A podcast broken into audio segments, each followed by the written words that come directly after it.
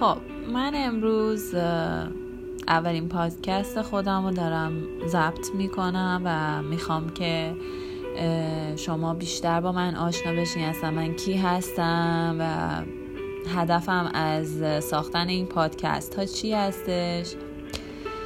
من مونا هستم. چند سال اخیر توی سفر بودم و خیلی چیزها توی این سفرها یاد گرفتم.